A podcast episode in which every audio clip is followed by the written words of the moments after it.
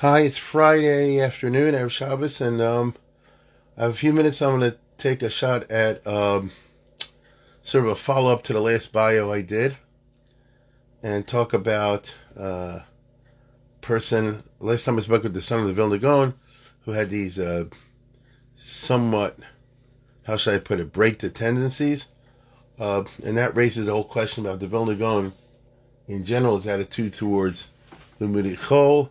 And whenever that subject is raised, then they always bring up um, a famous uh, quote that's attributed to Gra that they're fighting around, the historians are fighting about even today. The reason I mention this is because I got in the mail my new uh, uh, uh, uh, catalog from the Stefanskis.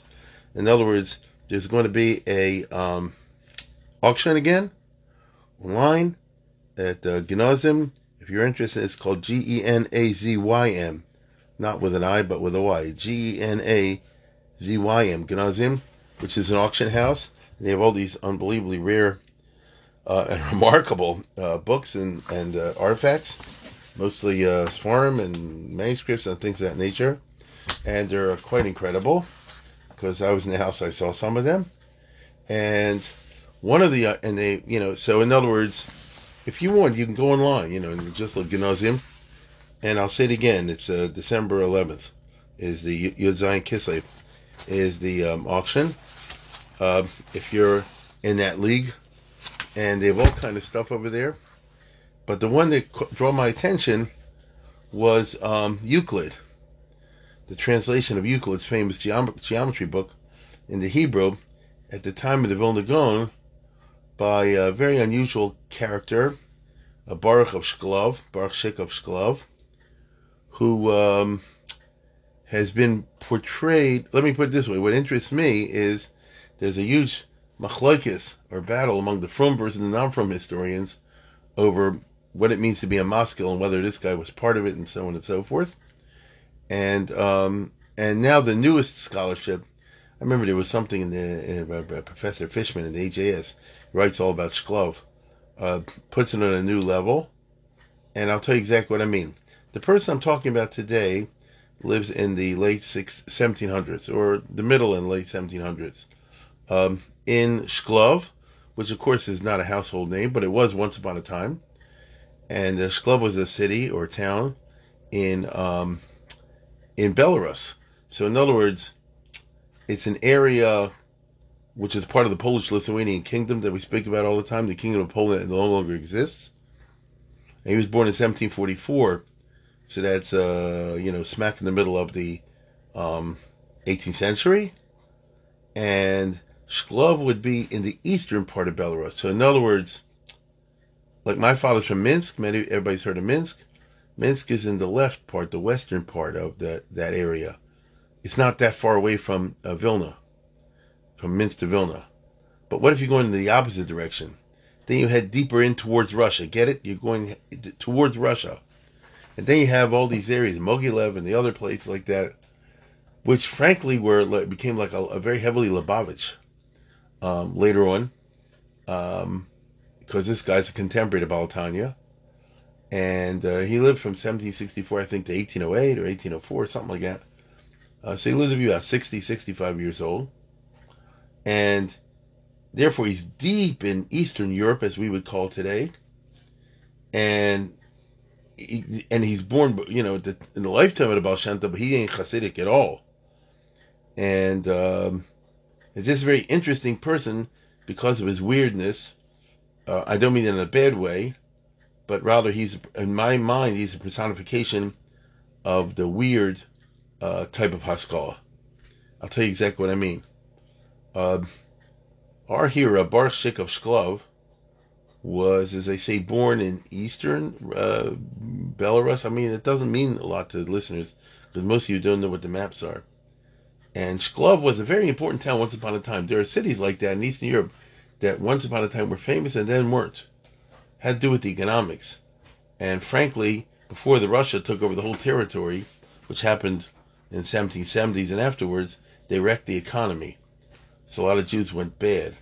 But before that, the whole doggone kingdom of Poland, the whole Eastern Europe, was one gigantic flea market. I'm serious. and it was you know run by the nobles, and they got they took their their their money off the top. But you could buy anything, anytime, anywhere, in, in any place, uh, and therefore the Jewish stuff kind of flourished in that sense. And uh, I think I've spoken about before, so I don't want to spend time on it now. So our hero was born in what we would call a uh, chashava family, an elite family. Let me put it this way: his uncle was a, with the Shagas Aryeh. Get it? So that means that if it's Eastern Europe, this is the class of people the Hasidim are to a certain degree protesting against. They're the rich, the powerful, or the well-connected, the big yichus, and the big learners. So he grew, he lived all his life in those circles. So he's a member of what uh, uh I'm. I'm going to use an inaccurate term. He's a member of what we would call the Litvish elite of the 18th century. I'll say again, his father was a rav in the in, in the town, and he had an, uncle, an old uncle's Dayanim, and the uncle other uncle was was uh, the Shagas Aryeh, who himself was related to everybody. So in other words, he's he's a, born a player, so to speak, and therefore don't be surprised if if you're talking about 1740s. So he's growing up in 1750s, 1760s. So you know, he's going to become a, a regular uh, frum education, as we'd say today, which means Gemar, Gemar, Gemar.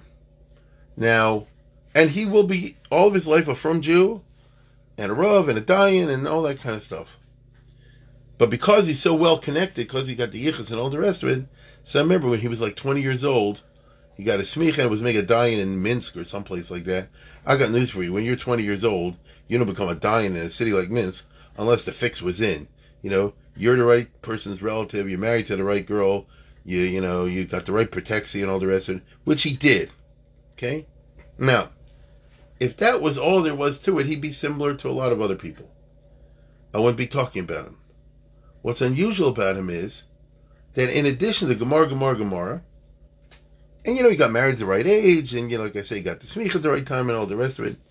And if you're a Dayan, I mean, you know, you're you're on a beis din dealing with, you know, real shilas, correct? So you got to know your stuff. Now, in addition to all that, from a young age, he was interested in math and science. So that makes you weird. Dahainu, he, he didn't live in the time of the Haskalah.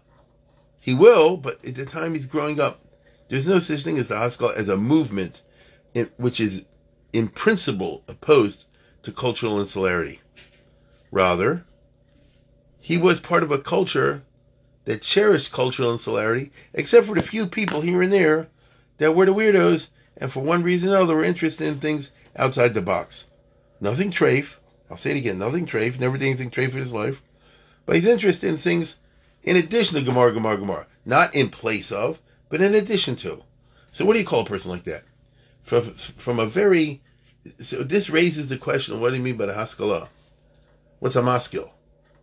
And I've used that term to sometimes when you talk about the Jews in Spain in the time of the Rambam. You see, the the the, the, the frum world today uses the word maskil like a certain pejorative because they're seeing a thing of a certain type and a certain wave. Haskalah. But that's not what it was all the time. And in our case, our hero, who's growing up in 1740s, 50s, and 60s, uh, like I say, becomes a dime when he's in 1764 when he's 20 years old. So, um, How's that work? You know, there weren't any yeshivas by that time for older guys. I mean, you just learned like in local beis medrash with a bunch of other guys, as is often the case now. You know, plenty of people in Lakewood like that. They just learn in their own, you know, little chabur type situations, which is fine. Um, and somehow or other, this guy in Shklov um, picked up Latin and read math and science books. So nobody knows. Historians have always speculated, like, where do you get that from? Because when I say cultural insularity, I mean it. Jews used to be, they could only read Hebrew, Hebrew letters, so Hebrew and Yiddish. Hebrew and Yiddish. Maybe for business they could, you know, a little bit read, you know, uh, Polish stuff or whatever. Not really. You know, not really. Like a uh, real insular chassid today in America, you know, you can't really read, you know. Now, that doesn't stop them from being successful in business. Shklov was a major center because it had a lot of uh, successful merchants. which is interesting because. It's a Dnieper River, because of the location. It was a prosperous community. If you're talking about can people make money there, the answer is yes. If you're talking about people are educated in the European way, no. You know, it was a, it was a cultural insularity. They talk Yiddish. They learn Jewish stuff. You know, when they came home, they were only interested in the mental ghetto. It was fine. But there's always a few exceptions. And as I said before, somehow or other, this guy picked up uh, the, the, ability to read um, Latin letters, you know, like English letters, and apparently to, to understand Latin. Nobody knows where it happened. It's totally possible he picked it up from a guy. No, no, why not? It's possible. Some speculate, very interestingly, that he picked it up from the local doctor, who was one of the most famous Talmidim of the Ramchal. Isn't that funny? Interesting. Uh, Moshe Chaim Luzzatto died a year before our hero was born um, in Israel, as you know. But one of his most famous Talmidim was Yekusiel Gordon, who was a Litvish Yid from Vilna, who went to Padua in Italy to get an MD, and he did in 1732. And he's the one who started the whole trouble for the Ramchal because he wrote to somebody, so, oh, I know this guy is unbelievable. He has malachim coming to him, this, and that, and the other, and all hell broke loose when Yaakov Emden and the others found out about it because they all thought it's a Shabtai business. So he kind of made his his Rebbe's life miserable, but eventually moved back to Poland, Lithuania, and he was a super fan of the Ramchal. He was a Talmid of his, and so here's somebody who's a physician, an MD, um, and his uncle was a famous physician of the King of Poland. So it's that kind of family. So what are these people? They're from, they're culturally insular, but they know medicine. That means they can read Latin and Italian, I imagine, some European languages. They're weirdos. Uh, they're part of the, the insular culture, but they themselves are, are, exceptional to it. But they don't tell others to do it. That's the key point. They don't tell others to do it. And our hero could very well likely, I mean, it's not clear, to tell you the truth, I'm not sure if the years work out. I've seen a lot of speculation on this, and there are articles, you know, when exactly Yekusiel Gordon was in Shklov. It's possible, but anyway, one way or the other, he picked up knowledge of Latin, and in a typical Maskilic style, um, he read what was at hand. What I mean by that is, one of the definitions of a Maskil, frum or otherwise, is they lacked a systematic education. The kind of thing that you have when you went to school, as I mentioned the other day. You know, if you went to the first grade, the second grade, third grade, eventually to the 12th grade, some of you may go in post high school, to college, whatever it is. Um, even if you took a course in something, a course means it's a curriculum. A maskil is what you call autodidact. That means they taught themselves. They had no, no, no formal education. And so a guy like this, whatever book you have in hand, that's what he read. In fact, he might have memorized it, but the other book you don't have, you never heard of it. So as I always put it, they know about uh, President Franklin Pierce. They never heard of Abraham Lincoln. They know about Grover Cleveland. They never heard of uh, you know of Kennedy. Uh, you understand? Because the only book they had was on Grover Cleveland, so to speak. This is the um, uh, fate misfortune of the Maskilim that they lived in areas where there weren't a lot of books, uh, you know, secular books. There were some, and usually weren't organized in a kind of curricular manner. Our hero is a mamish, a perfect example of this, because he was interested in math and science, not in the other stuff. I'll tell you, he's a frum guy. Um, math and science. He's he, he, I mean, he's a Maimon. He's a frum guy. Matter of fact, he's into he's into the Zohar. Um, but he is fascinated by anatomy, by higher mathematics, geometry, and things like that, because he figures that the um, as a frum guy, he figures look, the Chazal are always talking about math stuff, and in the Zohar they talk about the mitzvahs being connected to the different parts of the body, and you know we Jews today living in Poland, Kingdom of Poland, we don't really know anatomy, we don't really know math very well. Therefore, we can't understand the Chazals because we have lack of knowledge of these basic sciences, of mathematics and sciences that were in those days. Do you hear how I just put it? That's a very firm approach. It's like I'll give an example for nowadays. Somebody's like, "Oh, I'm very religious. I don't read nothing." Um, what do you want to do? I want to grow up and be a Dayan. Okay. Uh, what do you know about electricity? Good point. I better learn what electricity is because you're going to need it for Hilchas Shabbos and other stuff like that. You hear what I'm saying? The guy's interested in mastering electricity, so it'll help him in the Torah stuff, not for its own, not lishma, so to speak. That's who our guy was, Baruch of, of Shklov. And eventually moved to Minsk and this and that. Somewhere along the line, so here's a guy who's a Talmid Chacham, and I'm sure he learned every day and all that. But he's interested in these other things as well. And he felt that the yeshiva guys, the rabbonim, don't know enough in this area, which of course was true. I'll say again in math and science. I keep emphasizing math and science because in the 18th century? How can that be against religion? How can mathematics or geometry be against religion? Science, as he understood in the 18th century, he meant things like anatomy and whatever. So how can that be against the religion? You know, you cut open the body, you see what all the different parts are. It's not against the religion. So, um, if anything, it should help you understand the Gemara better. I, maybe you'll find, which is true, some problems with the rabbinic anatomy and, uh, you know, and the, uh, like in Hilchas Nida, you know, with the female anatomy and all the rest of it. They'll deal with that. But overall, this is, you know, you want to understand the basic nature to help you understand the Torah better. And so he goes off to um, to the west, which is very interesting. So here's a guy in his uh, late twenties, married, but leaves his wife behind. That's what they used to do in those days.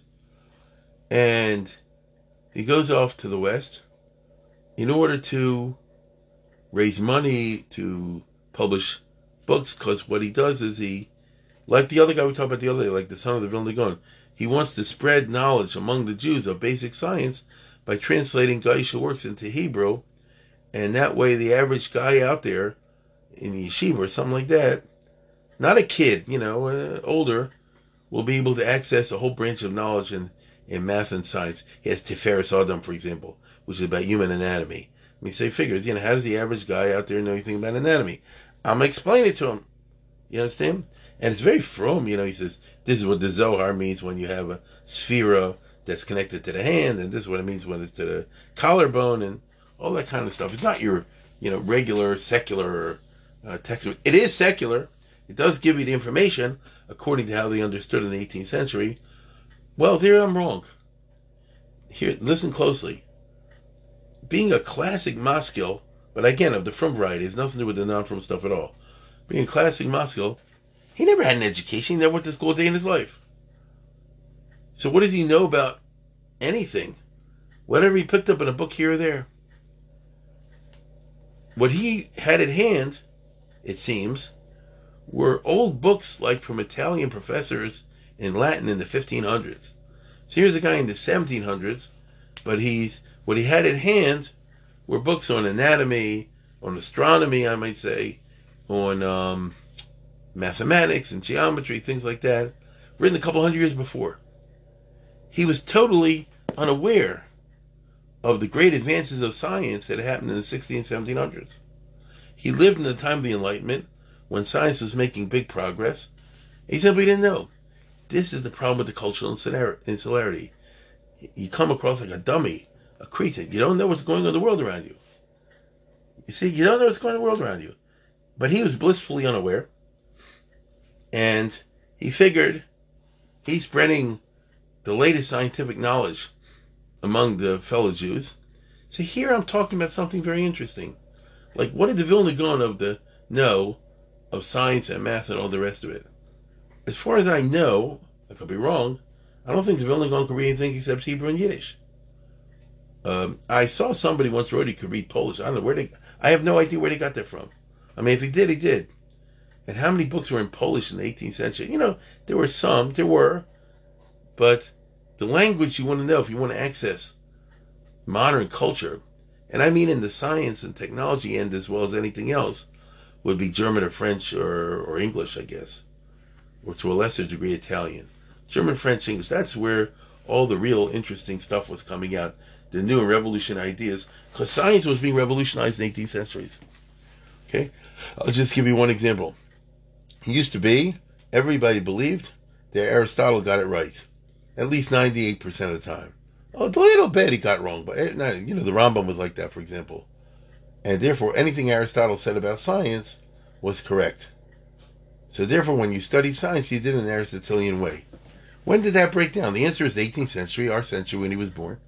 Then all of a sudden they threw all that that out the window, and they said Aristotle was wrong, and let's go and start the modern scientific method and work from the bottom up. And you know, do an experiment has to be replicable, empirical verification, all the rest of it. This was a giant chiddush, and immediately started to see the results. You think a rabbi in, in, in, in Eastern Europe knew about any of this is going on? They didn't know. How could they? So it's like I have an old uh, chemistry book from uh, 50 years ago, 100 years ago. I was kind of useless today.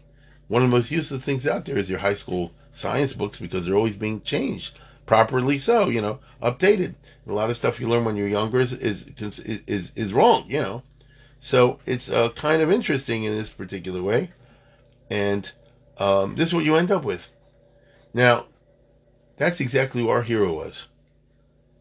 There are things about him that he let me put it this way at the end of his life he was a doctor for some polish prince so where the heck did he get his his, his, his medical information i don't know I don't think anybody does. This speculation. Maybe shot the bull. it's possible. It's also possible, but seems somewhere along the line he picked up some uh, medical knowledge. You know, because like I say, he was interested in anatomy. There are those who claim he went to England, but uh, you know, I don't believe there's any truth to all that. There's a lot of lies made up about him. He's very interesting in that particular way. Anyway, um, he goes to uh, to the west in order to discover to raise money to publish some of his uh, science type books. And I say science, you know, basically it was anatomy, astronomy, things like that. So he wants to take things that are in, in, in a European language, Latin really, and translate them into uh, Hebrew, publish them in Hebrew. So that's to, to spread knowledge of math and science among frum Jews, which is nothing wrong of per se. Right? I mean, what's wrong with that? Okay?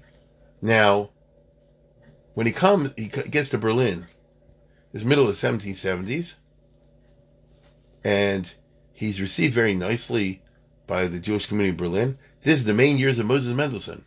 So Berlin was a big Jewish community according to the to the standards of the 18th century when they're all small anyway. And the Rav was nice to him. And the others, they were amazed, the German Jews in Berlin, that in Eastern Europe, you have a rabbi who knows math, who knows geometry, who knows trigonometry, actually. Um, they're shocked because by that time, the Jews in Germany, many of them, had the view that all the rabbis in Eastern Europe are a bunch of dumbbells because they live in darkness and they don't know better. Therefore, you have to have, hold them in contempt. So you tell me somebody's a big Talmid Chacham with very few exceptions, they'll say, eh, he's no Talmud. Talmid Chacham. He, he memorized pages from the from the Talmud. Big deal.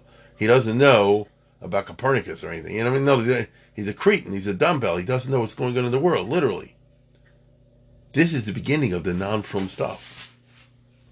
Now, at the time he came there, they weren't Chal Shabbos yet, but people were pretty skeptical about the cultural level of Jews in Eastern Europe. And here's a guy comes who's very frum.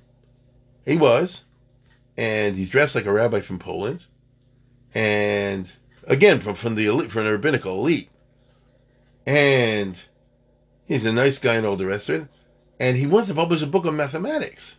He wants to publish a book on anatomy and astronomy. Whoa, that's unusual. So the Yekkes take him to the heart. They say, "Oh, this is very good. Uh, halavai, keep keep it up." while he was in Berlin, here's a guy who's about 30, maybe a little older than 30. Uh, while he's in Berlin, he circulates and he's uh, introduced to a world he didn't know existed, which is the world of European culture. You don't pick it up in, in Shklov, and you don't pick it up in Minsk either. You know, at this particular time, the kingdom of Poland was in a serious decline in many ways, and with rare exceptions, you know, the cultural level was uh, endured. Now, here comes the culture shock. A guy like our hero grew up in eastern Belarus, in eastern Poland, right? There, most of the guys were peasants. They mamas can't read or write or anything. They're drunk most of the time. So, as far as culture is concerned, a Yid considers himself vastly superior to all the guys around them because 99% of the guys around them are illiterate and uh, coarse and all this sort of thing. It's Eastern European peasantry. Is is a drunk, you know. Uh, one second. You see what I'm saying? And the Polish noblemen you meet, they're you know, all drunk and you know hunting parties, things like that. Culture, scientific knowledge is not there, or it's quite rare. Let's put it. There. I shouldn't say it's not there. It's quite rare. So a Jew says, "I can read and write. I have access to a vast rabbinical culture. Um, I have my own Jewish version of the past. I have, if if, if I wish to, uh, if I wish to, some knowledge beyond Gemara, Gemara, Gemara. There were medieval books around there, like from Ibn Ezra and people like that, on on basic mathematics and uh, you know science. Out of date, but you know they didn't know that. You have the Rambam's Moreh Nevuchim. So boy, mi kamcha Yisrael. But you see, now you go to Berlin, which is the real place, and you realize mi kamcha Yisrael. Boy, we're dummies. We don't know anything because he's he's introduced to an entire world German professors, intellectuals, writers, new books coming out all the time with brand new uh, scientific information discoveries. He feels like an idiot. You see? You know, he, he, they're laughing at what he knows. They say, "Well, how do you have me heard of Euclid?" He said, "Well, I read it in Latin and all the rest of it." Have you heard of uh, you know the guys that come now? Isaac Newton, all the rest of who's that? Never heard of him. So in other words, they're mocking him. Get it? Um, in a good natured way, but they're mocking him, and the others they consider really cretins. So whereas is a culture shock, whereas an Eastern European Jew, a rabbi, might feel himself members of super intellectual elite. If you live all the way in the, in the end of Eastern Europe, you feel yourself like super intellectual dumbbell. If you move to Western Europe, legabe limuri chol and modern knowledge of the world, uh, in the world of the Enlightenment. And so it really shook him up. So he published his books, but then he went back to Vilna. Now, by the way, Moses Mendelssohn and his friends, they befriended him. They said it's really great that you're into Limud Chol to whatever degree you are. Uh, we want to encourage you. We'll help you raise money to publish your book, books, and they do. Um, why don't you look into a wider Haskalah? Meaning, why don't you do like Mendelssohn? You know, teach them German. Why don't you pick up German? Why don't you spread knowledge of uh, history and philosophy and modern literature and, you know, knowledge of the world? He wasn't interested in that. I'll tell you, he wasn't a maskil in that way. He was a maskil of the old school that he's interested in math and science. He was just taken away, taken back by the fact that well, math has progressed in, since since the old books I've read. Science has progressed since the old books I read. He's like shaken up. So he goes back to uh, Eastern Europe, and he's very bitter over the fact that the Jews are all a bunch of dummies when it comes to Limud Chol, because that's true. Nobody in Eastern Europe knows anything about modern science, mathematics, all the rest of it. I'll say it again the cultural stuff of a Moses Mendelssohn type, what we call the Haskalah, didn't interest him. He was a member of the uh, rabbinic elite. He he he bought into it. Their norms, the math and science part bothered him, and so he goes to Vilna, and um, he meets the uh, Vilna and he says, "I'm uh, I want to publish uh, Euclid's famous uh, book on geometry, or a lot of it. Euclid was the very famous." Greek guy from, when would that be? From, actually, Euclid, I think, lived at the time of the Targum Shivim, of the, when they translated the Bible, to Septuagint, um, in Alexandria, in Egypt. And uh, he's the famous mathematician and geometer. And as I understand it, I, you know, the history of science is not my strong point. As, but as, as I recall, Euclid is not a Machadesh, but it's a Masadir. He took all the famous Greek stuff, he put into very logical order. And this guy's, so in other words, this is a heavy duty work. And he translated Euclidus. You know, uh, Euclid's a, um, a, book on, on, um, on geometry, uh, which is what they're selling. Uh, and he went to the Vilna Gaon to get Haskama. Now here comes the interesting controversial part. The Vilna Gaon did not give him Haskama because the Vilna Gaon, I think, I don't think ever gave Haskama except, except two or three times in his life. So that doesn't prove anything by say. But the author, Baruch Shklov, has a Hakdama, and he complains bitterly in the Hakdama. He says, you know, I'm writing to my fellow Jews out here. The guy considers a bunch of dumbbells. You know, we, we don't know anything. And that's not right, because it's supposed to be Am Chacham Ben Avon, uh, Kimi Goy Gadol, and, you know, uh, that, that in, in, our time and age, we should know this sort of thing. Um, let me see, how does he put it over here? I'll read you an English translation I have in one of my um, favorite heretic books. In the bitter exile of strangers and forsaken aliens, we have remained. He's, he's writing in Hebrew to, to Jews, right? Including the Gra. In the bitter exile and the Golas, as strangers and forsaken aliens, we have remained backwards in all of our realms of knowledge. The wisdom of our wise men and our understanding of our understanding men, you know, uh, Chachmas Chachamov, Binas Navonov, has been lost. Science has been forgotten and mutilated among Jews. And if anyone has the courage take upon himself the double yoke of Torah and science, he's attacked from all sides. The great hosts of opponents consist of two classes. The first are people for whom all ways of wisdom are hidden, and therefore considered basically they're fully obscurantists. They're against anything outside Gemara, Gemara, Gemara, and they revile every science openly and shamelessly. They mock knowledge and education, they declare wise men fools and simpletons in order to make them hateful in the eyes of the common people and brand them as heretics and deniers. This is uh, uh, some of you, if you go online and look for it, you can hear a um, conversation was recorded between Rabbi Ruderman and some Chofetz Chaim guys uh, many years ago, obviously, where some guys, Chofetz Chaim guys, came to Ner Yisrael seems, or wherever it was, and they interviewed Rosh Hashiva, and they asked him all kinds of things about Europe and so forth. And I remember listening to it, and he told him over. He says that a bunch of guys at Slobodka went to the Alter of Slobodka, and he said, you know, uh, the whole Einstein is really dummy compared to one, to, you know, to to one of Chaim or something along those lines. You know, and there was one little thing in the in, in, in the Torah literature is worth a hundred Einsteins. He's not so smart. And the Alter said, you all, you guys are all stupid. Einstein's a genius. That's got nothing to do with whether in fact it's Torah or not. Uh, don't be like that. He said, don't knock the other guy and say that they're dummies, because they're not dummies. Einstein's not a dumbbell. He's not frum. It's not Torah, but he's not a dumbbell. Okay? So that's who our author here is attacking. Uh, but far worse are those who belong to the second class. These are the hypocrites who wrap themselves in the mantle of piety and humility, but are really very arrogant and grudging and cannot forgive anyone of whom it is said he has more wisdom than they. They consider that the whole world was created to bow before them and grovel in the dust at their feet, and the more a person is wise, the more they despise him. So notice important jealousy. It's very interesting the way he's touching up the sociology of what amounts to Polish and Lithuanian Jewry in, in around 1778.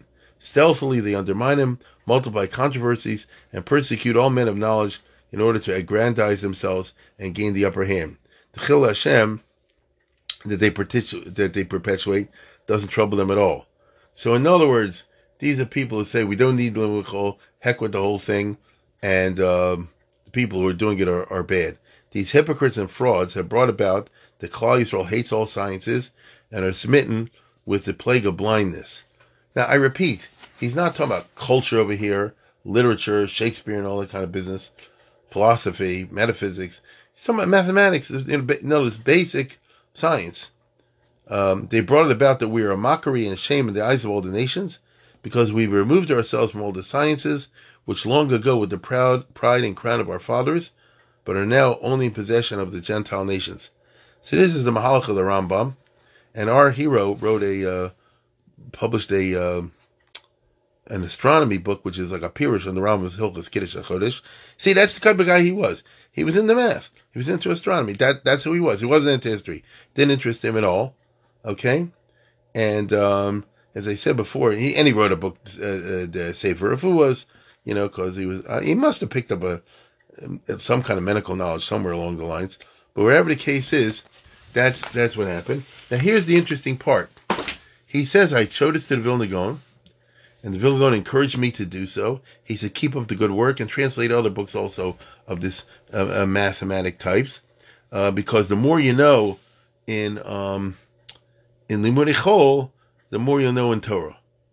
So this has always been very controversial because the Maskilim later on, who were not frum, used to say, see, the Vilna is in favor of Limud Chol, and therefore the yeshiva world, you know, jumped back against it, and they said the guy's lying. He didn't have Haskam. He just made it up. He the Vilna Gaon never said it.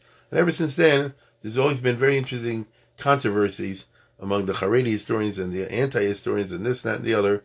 What exactly was the position of Vilna Gaon Legabe Limudei Chol? Now, I want to emphasize everything I spoke about so far, especially the point of Gaon, has to do literally mamish with math and science. They were not talking about philosophy. They were not talking about aesthetics. They're not talking about metaphysics. Not talking about questions that raise questions for emuna. Geometry has nothing to do with emuna. You see, um, those kind of things. The girl was in Pharaoh. There has evolved something like that in our times, where you know history may be considered a trait for discipline, or um, you know, uh, philosophy, things like that, uh, by many. But uh, math, there's a felt of uh, from uh, you know math and science guys out there, and uh, you know they'll say like this: our thing doesn't clash with Torah uh, in, in, any way. Particularly, as I said before, if you have the approach that he's ascribing to the Vilna Gaon, then what the Gra is saying to use modern terminology. I'm going to put this in modern terms. This happened in 1778. I'm talking about the year 2022. How the heck you be able to paskin a shaila on um, Shabbos Legabi electricity if you don't know what electricity is. You see what I'm saying? So said, well, do I have to get a PhD in electrical engineering? I don't know, but you got to know what electricity is. You see what I'm saying?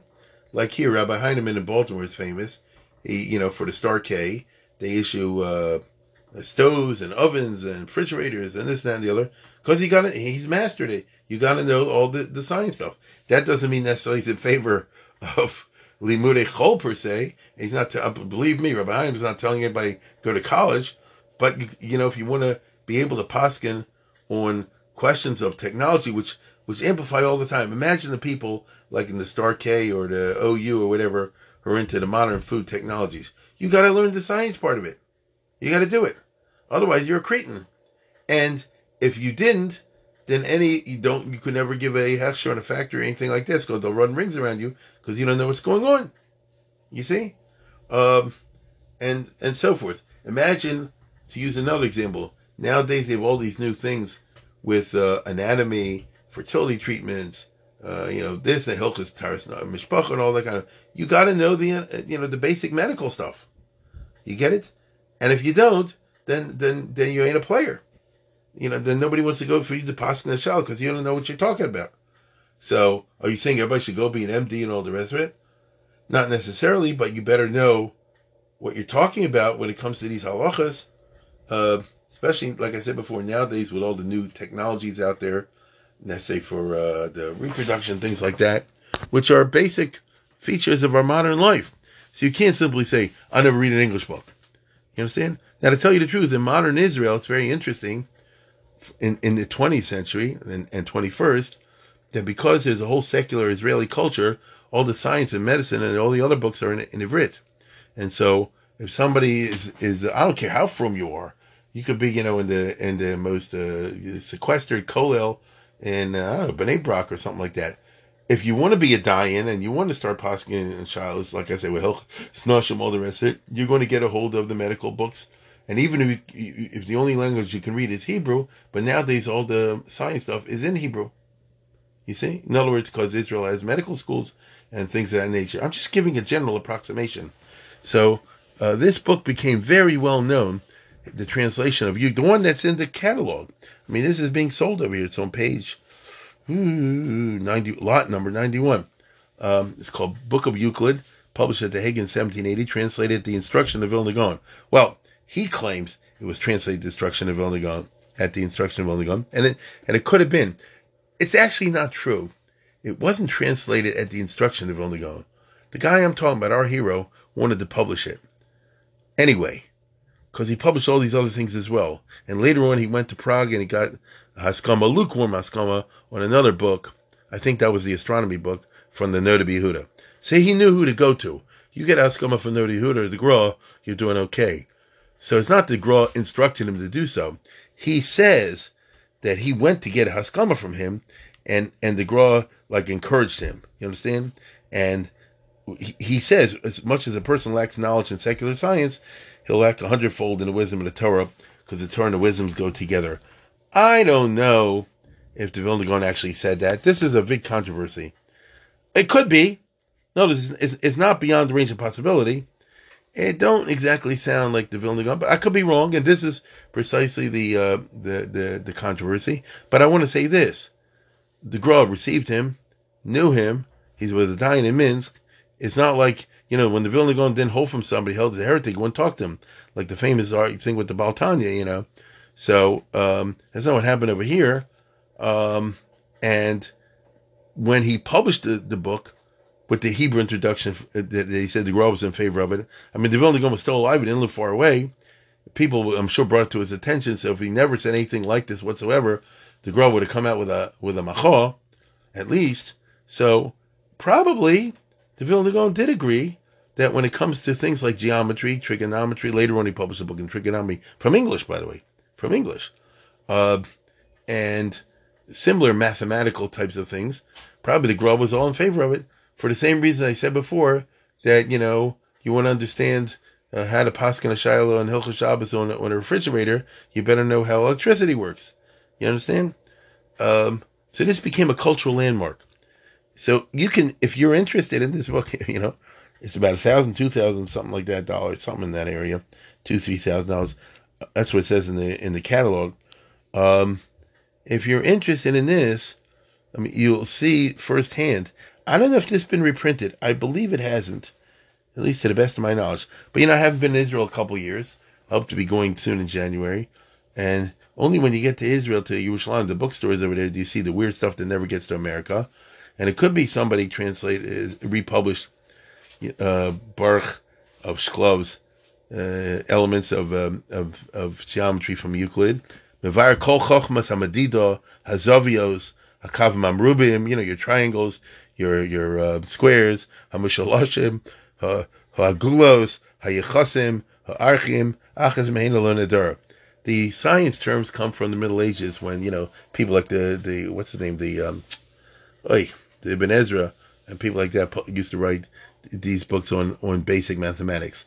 Uh, there's a whole history over here, and um, so what happened to him after this? Yeah, he published a few more books. He moved to to, to, to so, didn't have a controversial later life.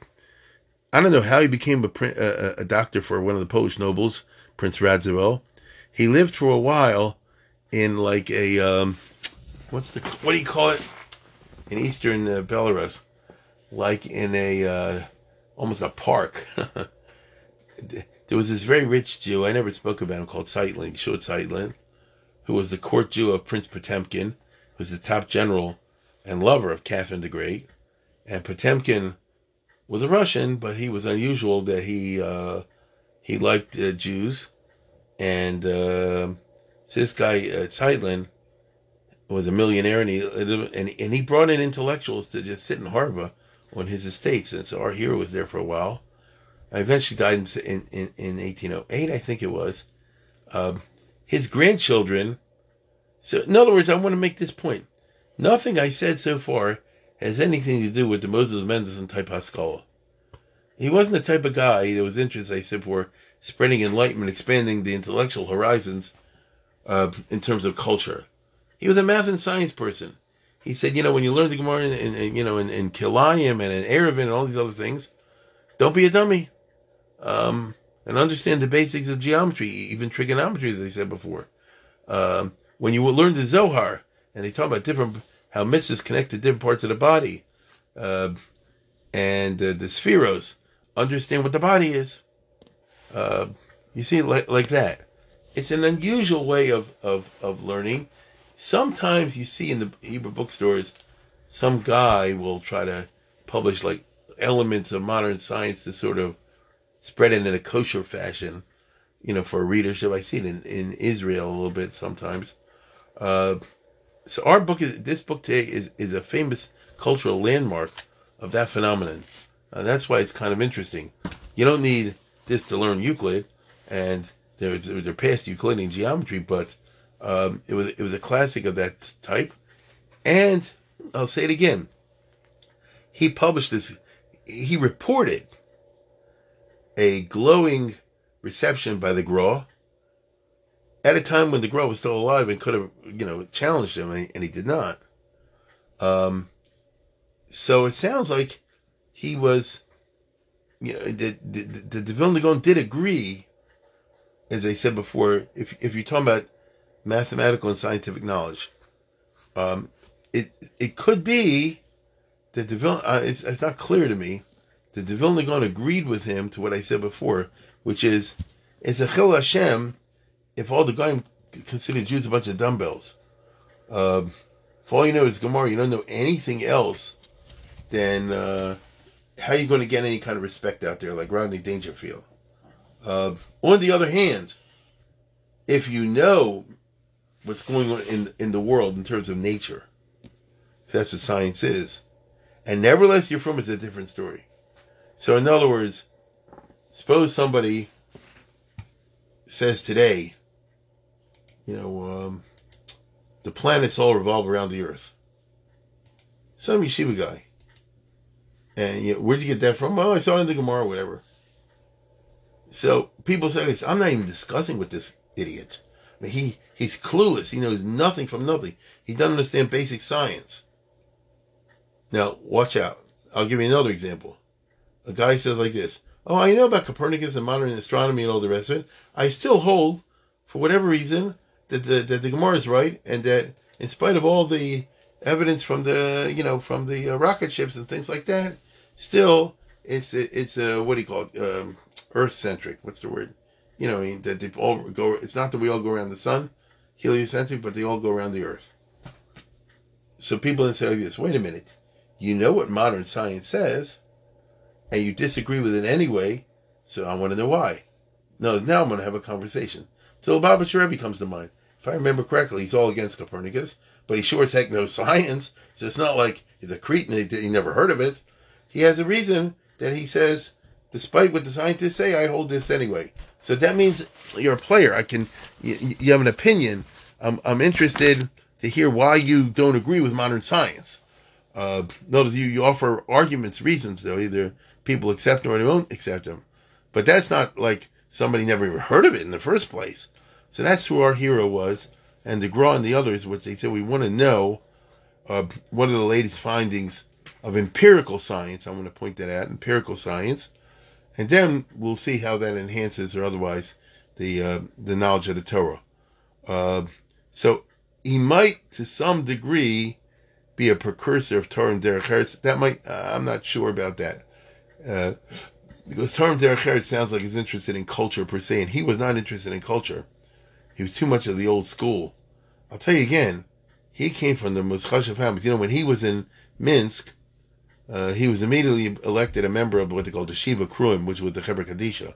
In Eastern Europe, Chevra Kadisha was like the most exclusive country club. And only the very chashuv could get in, and it's only for members of the elite and players. If I remember correctly, the Baal HaTanya, who was born a Litvish, you know, when, when he was a baby, they enrolled him in the Chevra Kadisha because he that means he, he he was a member of one of the most chashuv families in town. So I remember was a, he was a member of the rabbinical establishment, but he didn't like the obscurantism that blocked knowledge of you know of basic mitzias, of science in the sense that what's going on in the reality of the world. Uh, so, as I said before, this item, which is in the Genazym catalog, again, it's going to be it has on the cover that they're having their auction online um, on December 12th, uh, December 11th, which is what, in a week or two. Um, this is going to be one of the, things, the items that are up for auction. It's a very interesting piece of the Gra kind of culture. Um, and it's interesting to put them side by side with Avram Ben Agra I spoke about last week, in which they're both very, very frum people, but they're interested, as I said before, um, in science in terms of the mitzias of the world. In the case of Avram Ben had to do with geography, as I pointed out. That's the mitzias of the world. Our hero today was more like the egghead type in the abstract, uh, which is geometry, trigonometry, and things of that nature. Anyway, I just thought I'd mention that. Once again, this is from the Genazym catalog that just came out. It's got a lot of all kind of other goodies. Maybe I'll have some ideas for other um, bios. And uh, with that, I wish you all a good Shabbos.